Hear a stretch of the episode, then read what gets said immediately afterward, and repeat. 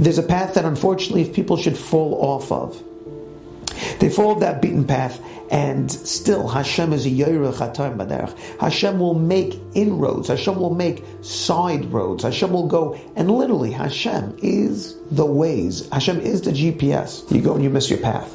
You go and you, you by mistake you turn off. And then it says rerouting. Hashem is the one to reroute. All of us, all the time. To make sure that no matter what, you get back on the right path. I don't care how far off you're driven. I don't care if you ended up by mistake taking a left and right. Dr. Rebbe, you ended up someplace in the Tzafan, someplace in the Darom. You ended up far off in the woods. You ended up just completely driving the opposite direction.